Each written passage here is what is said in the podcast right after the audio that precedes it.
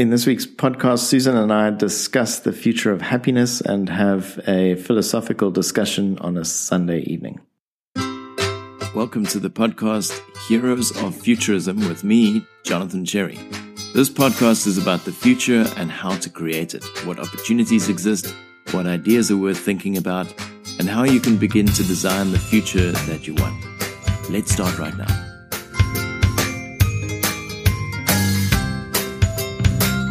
Welcome, Susan. Thank you for inviting me back after a few weeks of focusing on my final exams. Yeah, what's been happening? We haven't recorded a podcast for a while now. Yeah, sorry to everyone that listens. Um, I have just finished up my PG dip in future studies through Stellenbosch Business School.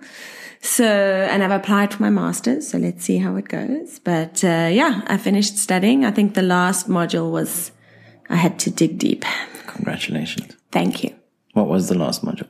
The last module was um, measuring and making the future, and the test, uh, the exam was on demography, and the assignment was on forecasting techniques. It sounds hella technical. So now that you've finished the degree, would you recommend the uh, postgraduate diploma in future studies at Stellenbosch University? I mean, I recommend it to everyone that I meet. So I should really earn commission from Stellenbosch University. But you, absolutely, I think, um, for me, I think it seems quite obvious, that, but I haven't like realized that it's not for everyone. Uh, but it seems almost like something you should have to do before you can even go and study anything else. Um, I think what the best outcome has been that I look at things according to a social, economic, technological, political, environmental, economic point of view, as opposed to just my worldview. So before I would only filter information through my worldview. And now I think it's really forced me to look at things. And I think maybe people just do do that, you know, but uh, for me, it was definitely a new way of looking at trends and spotting, uh, those kind of points on the horizon um, and and being able to evaluate them according to to different dimensions hmm. to consider. Okay, so it's given you just a more rounded perspective on life. It seems absolutely. Hmm. Okay, so in today's topic, mm-hmm. we um, decided on we haven't prepared, so we thought we'd just talk it out here. Um, but we have decided on a controversial topic. Is it controversial? You just said it was controversial. Oh, okay. So the topic that we are going to talk about is happiness. The future of happiness. Right. So I think happiness is an interesting topic. So you brought it up. Um, and it's one of those things where I think when you said the future of happiness, I said, well, what is that? There are many definitions of what happiness is. And it seems like in modern popular culture, people are obsessed with finding happiness. They're obsessed with eliminating sadness or pain or discomfort. Um, so it might be worthwhile just to talk about what is happiness. Mm, now I'm wishing we had prepared. so, is there a, I mean, there must be a universal definition, but should I speak about what is happiness for me? Sure. Sure. So, happiness for me is I mean, it is something I chase. I am someone that really prefers to feel happiness. And for me, that means um, excitement.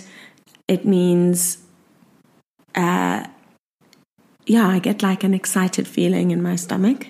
Um, and it is laughing, it is being content, it is uh, just all the parts coming together. So I guess the insides, the outsides, uh, family, love, all of that coming together and exploding. I know it's a very naive approach, but this is literally just speaking off the cuff.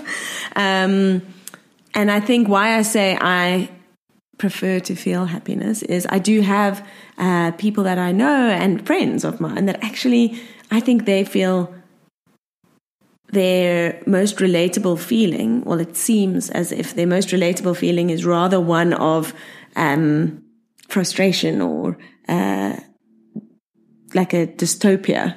Uh, they seem more comfortable in that, but I'm definitely more comfy in a in a happier frame. Okay. Um, yeah, and I think that's interesting because the definition of happiness for people, for everyone, I guess, is slightly different. For me, happiness is um, contentment. It's about feeling. Uh, it's like feeling a. I almost want to say a lack of worry. Um like I want nothing else. Like I don't want to add anything else once I've got that feeling. Right. I'm so happy with what it's it a is. space where you're not actively concerned about your future. I guess Uh, sure. For me. Yeah, you're not really feeling anything other than what you're feeling, That the Yeah. happiness. And maybe it is about really enjoying being in the moment. That's what happiness is. is It's got an element of mindfulness. So it's about being very content as to where you are right now. Um, and even as I say that, I think, well, then the route to happiness is pretty simple. Then you just need to meditate Be more and, present. and be present. Yeah, but not everyone finds meditating the same way as you find it. Right. But there are numerous reasons. should I say. Sure. And there are numerous reasons as to why. Sure. Um, so I did do a little bit of research. I didn't tell you, but well, not a huge amount of research, but um, funnily enough, you know, you've just finished your degree, and Yes. one of the interesting pieces of research that when I did the same degree at Stellenbosch, we we looked at um, was something called the World Happiness Index. And I thought that was really interesting because there is an argument that instead of countries improving their GDP, their gross national products, which is a very basic way of looking at the success of a, of a nation, um, one of the indicators is to try and improve the level of happiness in a country. And Which is also what the SDGs are set at. This is sustainable development goals are set at uh, at achieving that, rather than only GDP being a measure. Yeah. So they include things like well-being. They Mm-hmm. include things like health and safety. They include Access, Yeah, access to um, education, Right. economy. right, all of those kind of things. Yeah. And then they rank countries in accordance with those metrics. Where are we ranking? South Africa. Yeah. I haven't actually checked the latest one, but we're kind of in the middle. Um, I think there are a lot of countries where it's um, the level of happiness is far worse than in South Africa. I think often we think that South Africa is such a terrible place to live, but I think it depends on who you are and where you live in South Africa. I think Absolutely. it can be a terrible place to live. Um, it can be the one of the best countries to live in. It just depends on what your And maybe it also lot me- life is. depends if you are South African Yeah, compared to if you're someone else living in South Africa. This might be the happiest place because where you've come from is not happy or where you've come from comes with other stresses that uh, makes it difficult to access happiness. Um, so, so as I just said that, um, I was speaking to a friend the other day and, and she was saying she's just not feeling happy at the moment. And I said to her, you know, I can't give her um, any pearls of wisdom about happiness, about feeling happiness. But I, what I went through last year was um, I was going through a stage where I really didn't have anything to not be happy about. And I didn't have anything to not be grateful for, but yet I wasn't feeling grateful and I wasn't feeling happy. And to me, gratitude and happiness do go very closely together. And I was like thinking, if I don't I have a really good life. Why can I not feel this happiness? And it made me realize that I wasn't giving myself access to, I wasn't allowing myself, giving myself the right things that would allow me to access happiness. So for me, I realized instead of just chasing happiness, I need to make sure that there's certain levels in my life that are met in order for me to access this. So things like for me, and it's different for every person, but for me, in order to give myself the best chance at feeling and accessing happiness, I need to be well rested. Um, I need to be eating healthily. Um, and by that, I mean food that it nourishes me. And again, for every single person, that is different, but I need to eat a certain diet, um, that allows me, you know, gives me the best chance to, to, to kind of be in balance. Um, for me, it's about, uh, exercising regularly. And I mean, from one of my siblings, she absolutely hates exercise. So she would definitely not put that on her list. But for me, it is important. I need to be surfing or running or something some kind of exercise, even just walking um, in nature. Uh, I need to be um, with family. I need to spend time with my loved ones and friends. And so it was sleep, food, exercise, and then family. And for me, family represents love. And again, not everyone would have that same feeling. Um, and if I, and then also um, meditating, and for me, that's a spiritual instruction and a spiritual practice that helps me. So if I've got those five things in check, then I give myself the best chance at feeling happy. It's not that those things specifically make me feel happiness. And I think it was quite a brainwave for me, um, quite a, yeah, quite a, and moment of awareness when I realized that I could even be having all the most amazing things happening in my life. I could technically be feeling content, but not really being able to access that feeling. Mm. So you didn't mention money in any in that list. No. Which is, I think, fascinating because in popular culture, I guess happiness is sold to people in the form that you are wearing designer clothes, you are driving a Lamborghini. You well, are, that's advertising, yeah. No, but it's not just advertising. It would be in movies. It's Instagram. In, yeah. It's, Facebook. It's all sorts of those Sure. things. So I wonder whether, is that still the case? I mean, again, I think it just depends on, it's not the same for everybody. I think it depends on where you're at. So while you were speaking and you spoke about money, I, my thoughts straight away went to that if I am balanced and those things are all in balance and I'm able to access my, I'm able to access happiness. For me, that would mean that I would then see opportunity and that is probably where the money lies, right? Yeah. The money lies with being able to see opportunity. In that way, you don't have to work uh, like a slave. You can to make money. You can just be doing. Yeah, I don't know. Maybe I'm going. This is very specific to me, so maybe it, not everyone will relate to it. Well, you know, there's a saying that the only people that think about money as much as rich people do are poor people. That's Oscar Wilde, I think. Right. Yeah. And I guess that's when you say the word balance, money also needs to be in Too much or too little, absolutely. Right. Um, and it's, I guess that's what gets sold as happiness is excess. But is that not exponential, right? So exponential worry on either side, exponential poverty or exponential wealth, Yeah. Uh, or money. Because on both sides, you, there is no safety. Absolutely. Because And if you have too much money, then you've got a lot to lose. So you've got to hold on to a lot of stuff. If you've got no money, then you, you know, then your future looks incredibly bleak. absolutely. You've got to be somewhere in the middle. Which is, I guess, what the uh, SDGs are looking to eradicate is the, the exponential lower um, experience and, and, and um, access. Funny enough, they don't try and get rid of the exponential top end. Yeah, fair enough. So why is that? I mean, why do we feel? Because isn't that part of the problem with the world at the moment? You've got a massive problem of inequality, mm-hmm. but inequality is not an issue with just the poor. Inequality has got to do with excesses at the top. So surely, and all the like raging capitalists can turn off now, but uh, you know, there's a lot of argument to say that it shouldn't be allowed that people can make as much money as they do. It should, it just should not be allowed. I don't believe in that at all. Clearly, my Marxist. I don't. No, no, no. I, I don't think.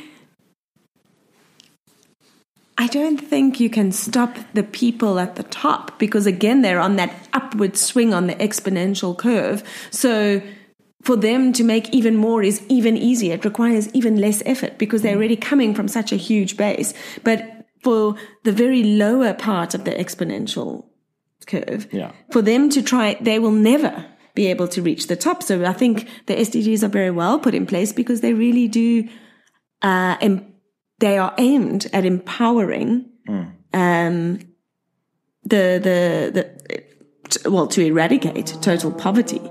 Right, but you can't actually eradicate poverty if you have a situation where the system allows certain individuals to accumulate the amount of wealth that they accumulate. And when we're talking about wealth, we're not just talking about someone who's rich. We're talking about the ability of one individual to accumulate, what is it now? They say eight people in the world own half the world's wealth. That is, that's the level of what we're talking about. Um, it's, it's an astronomical amount. So, But what does that have to do with happiness?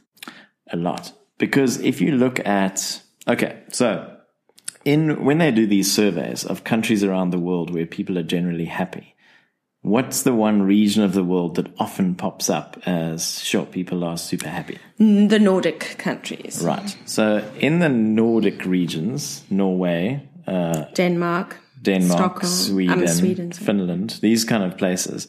The one thing that I find quite interesting is that yes, they have a great sense of community. They have government that is not corrupt. Um, they have access to natural wealth, which is managed well by the government. But one of the things that I find really interesting is that they have very strict laws with regards to um, gender equality in hiring. They have very strict laws as to, uh, you know, women can't get paid less than men. That's like a law in places like Iceland. Um, and then what I found really interesting that in Norway, apparently there is a law that the highest paid employee in any company cannot get paid more than 50 times the lowest paid employee. Um, now you put that in um, the context of South Africa, and you say like, well, Ian Moir from uh, Woolworths cannot get paid a monthly salary which is more than 50 times someone who rings up a till at the Woolworths in Kloof Street. Like, put that in the mix. And I guess you are creating a society which is just more equal. And I guess in some way, if we're talking about balance, if we're talking about, um, yeah, if we're just talking about trying to eliminate the excess on either side, uh, yeah. So we just did a quick calculation. If the if the packer, the till packer at Woolworths is earning seven and a half thousand rand a month, that means the CEO Ian Moir wouldn't be allowed to earn more than three hundred and seventy five thousand rand a month, which is a lot of money. Three hundred and seventy five thousand is four point five million a year. That's um that's a reasonable salary. But Ian Moir's salary is a hundred times that. Is it? Okay, it's ten times that. because Woolworths is doing badly. But I mean, it's it's a lot more than that. Hmm. So even that, I mean, that's not really saying that's not really saying to someone we're really going to clip your wings. It's just about saying you can't make in excess. You know, there needs to be some kind of balance in what is allowed mm-hmm. in society. Because in actual fact, that's what we are now discovering is that the world is in the place that it's in partly because there are excesses of wealth which are being accumulated. And that is not good for the world because people who have excess amounts of wealth have excess amounts of power. And that means that then the democratic system, which is premised on the idea that everyone is equal, just doesn't work anymore because And then now if you look at the power privilege ratio, Right. it's going to keep a certain group of people constantly privileged. Right. Uh, and not only just constantly privileged, but with the ability to swing things in their favor. So it's a loaded dice for people who are wealthy because they have influence. People who have wealth can influence people in politics. Um, just the other day, granted it was on a website which maybe you need to take with a pinch of salt what they're writing about, but there is argument to say that the Brexit uh, process has been manipulated by certain people who have business interests in the UK Brexiting. So one of those ideas is that if you are able to influence a Brexit, if you had to short the South, uh, sorry, the British economy or short the pound before, and you knew that you could influence a Brexit, if you were shorting that currency before Brexit happened, you would have made an absolute astronomical amount of money in the last three years. Um, so that is what we're talking about. That's the influence that exists. Now, I don't want this to become a conspiracy theory podcast. Not at all. I'm just saying that these are, you know, we're having a discussion. Sure. Um, and if we have to bring that back now to the way, to the future of happiness, how would you tie it back?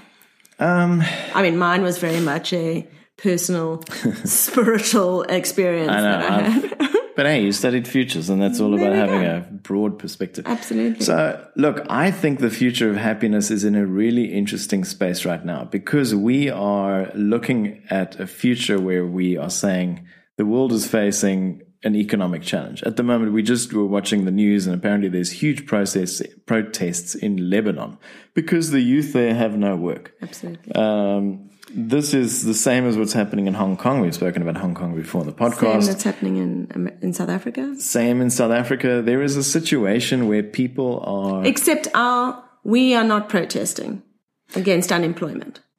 Well, we protest. We have service delivery protests, which effectively mm. is an unemployment protest. Okay. It's just mired in other stuff. Okay. Um, so the world is sitting in a situation where I think we are becoming intolerant of the systems that don't work for society anymore. Mm. And it doesn't look like that's going to get any better. Mm. We're sitting with an issue of climate change.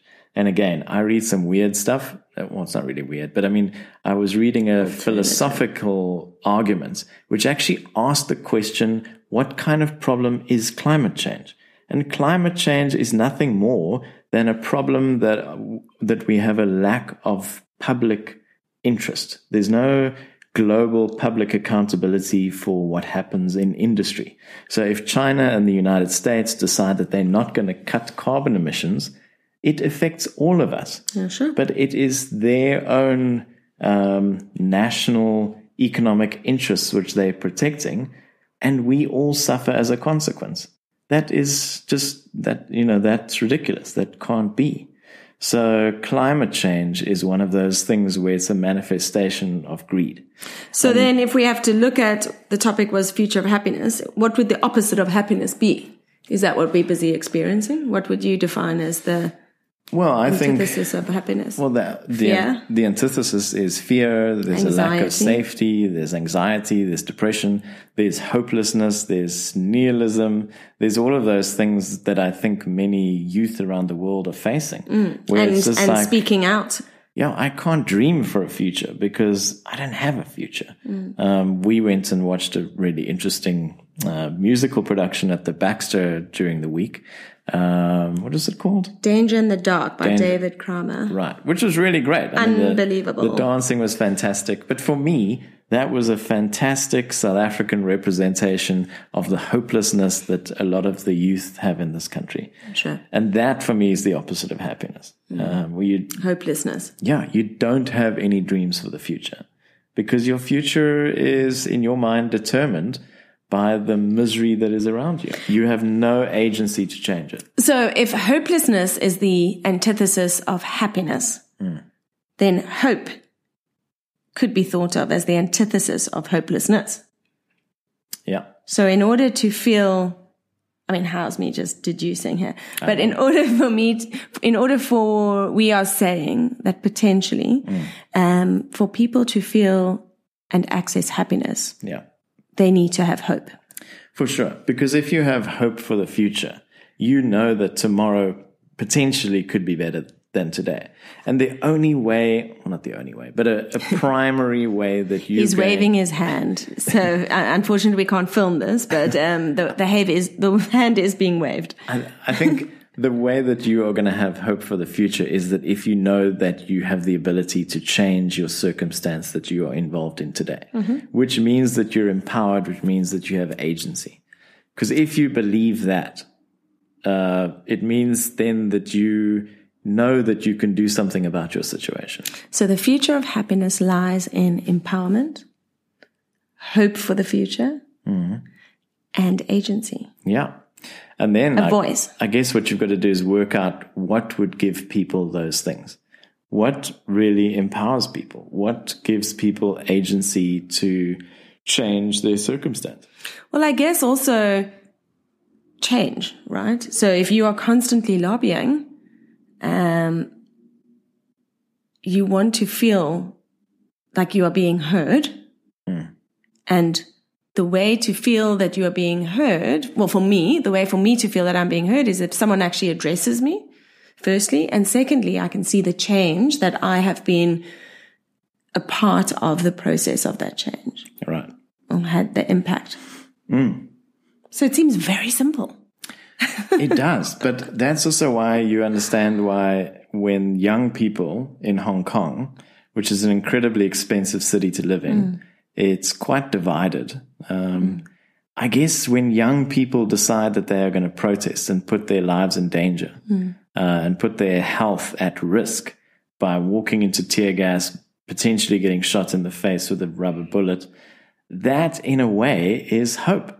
Um, it's, you know, they have agency. They can change their future. It's not by getting an education. It's not by, you know, improving their lot in life by getting a better job. It's about picking up an umbrella and getting a gas mask and getting into the street and going head to head with the Chinese authorities. And what's the equivalent of that in South Africa? I guess it's the same as the protests we see here. Mm-hmm. That gives people hope. And what would the equivalent in America be? I, yeah, There doesn't seem to be a united front. I think in mm-hmm. America more more so than here, Americans still believe in their political system. Mm. So in America, they will still go and canvass for like that Cortez. Mm. You know, they will see her as hope. Mm-hmm. You know, there is someone who you know can represent someone in uh, a position of power, and people will rally behind it. So in some sense, as like crazy as America seems right now, I still get a sense that they believe in their political system to make a difference. And do you think we've got that with Cyril Ramaphosa? I think he came in as a as a superhero to South Africa. Sure, and but At I, the time. but I think we're putting huge expectations on someone to turn around a system which is incredibly complex. Not only does he need to move stuff within his own party, which is you know mired in corruption and uh, patronage and stuff like that. Our political system hasn't really changed. No, I mean, He's inherited a system yeah, but I think that people that was flawed. I think people are still hopeful that is hmm. something is going to happen, but they also need to be patient. But understandably, people are not patient. You know, I think people are are nervous. There's hmm. there's no real big vision that we're all buying into that there is hope for the future. We need a slogan and a song. Yeah, and a good story. We need something to believe in. And I think day to day life in South Africa is tough, and it's uh, for many many reasons. Mm. Um, so I think we've got a long road ahead. Mm. It's I think things certainly will be better in the future, but I just think that people need to be patient and also, in some sense, need to find ways that they can find agency or empower themselves. So how do we find this hope and empowerment? What are some things we can do? Well, as a philosopher, I'm going to sound like a complete like nut job, but I, I firmly believe that one of the things that you have to do is you've got to read. I, I think you've got to read history. You've got to see how the world has been at a point of hopeless, hopelessness before. In many, many times, it's it's happened before, and there's always been a way out of it. I think that the more you can um, the more you can read and expose yourself to stories of hope, stories where people have come out of situations of dire, you know, circumstance to achieve something above that. I think that's important. Um, obviously, I think it's important that you educate yourself as as much as you can, and uh, a part of that education is to read philosophy and read literature and expose yourself to in, people with interesting thoughts. And then I think this is a wild idea, but I do think that there is value in um, developing some kind of self awareness and doing the things that you that you said make you happy. I think it's important that They don't people, make me happy. They give me the opportunity to access happiness. right. But I think that Because none of those- those things actually make me happy. Right, but I think those things are universal mm. because I think if you're anybody and you say, sure, I'm in a really difficult situation right now, but here's what I am going to do. I'm going to make sure that I get enough sleep. I'm going to make sure I try and eat as best as I can on what I can afford. I'm going to make sure that I exercise and look after my body. I'm going to do all of these things, even though I, you know, I'm in a difficult situation. I think if you're self-aware enough to say, my life is a project and that project I will pursue. And I have a dream of where it's going to go. I don't entirely know what the route is that I'm going to take to get there, but I want to make my life better. And I think just by having that commitment where you say to yourself, this is my life right now. It's certainly not where it's supposed to be. I want it to improve. Let me do whatever I can to find ways that I can improve it.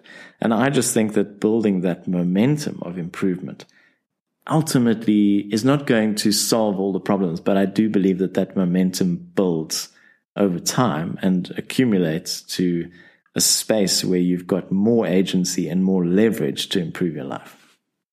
Okay. I sound like a politician. You do sound like a politician. Um, if I, one last thing I wanted to ask you, if I had no idea what philosophy even was, and I think people don't always understand what philosophy is, and they feel maybe a bit too embarrassed to say it. What would be the top three easy intros into philosophy that people could start dabbling with? Well, I think it's important once again for us to define what philosophy is. Um, philosophy is thinking about, About thinking.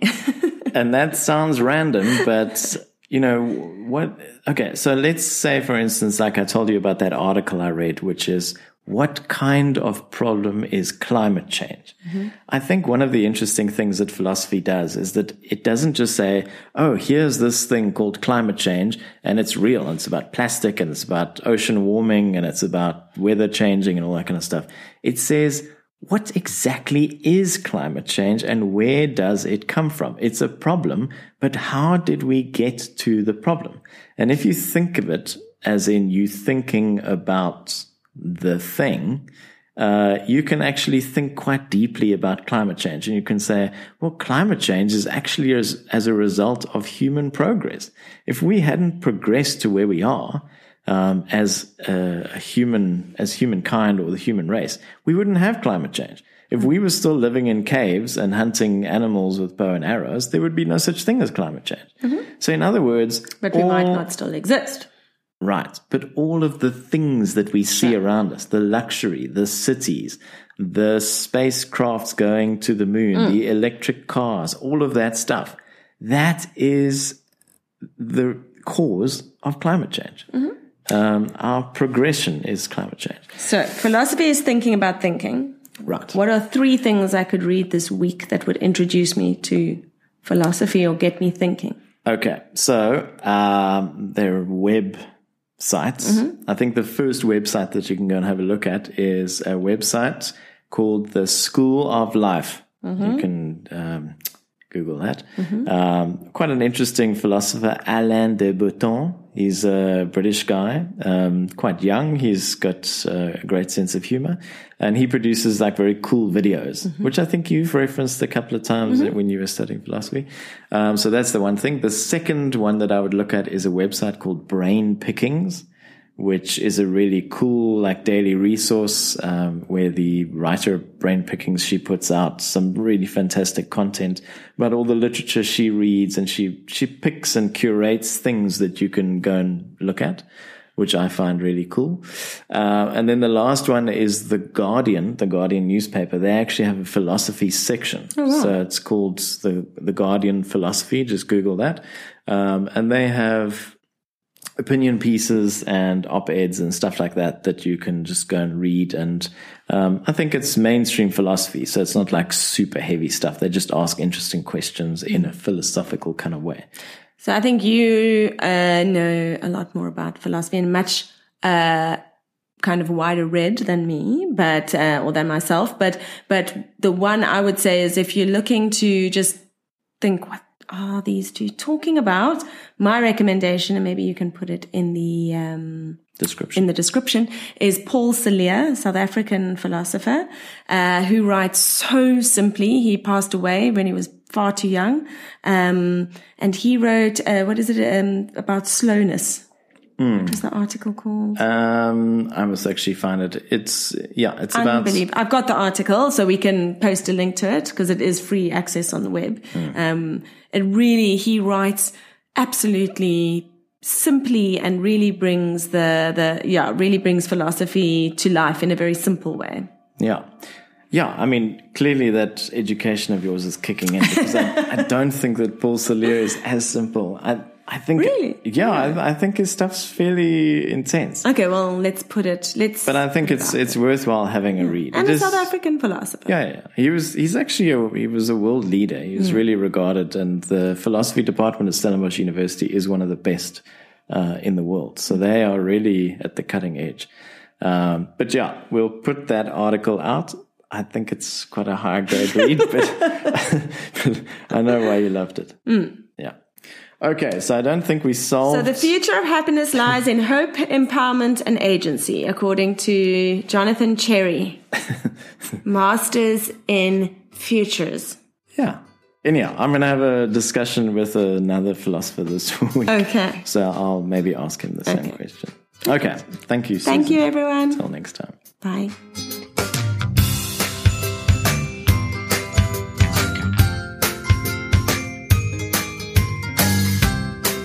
Thanks for listening to Heroes of Futurism. If you enjoyed this podcast, please consider subscribing and we'll see you next time. Cheers.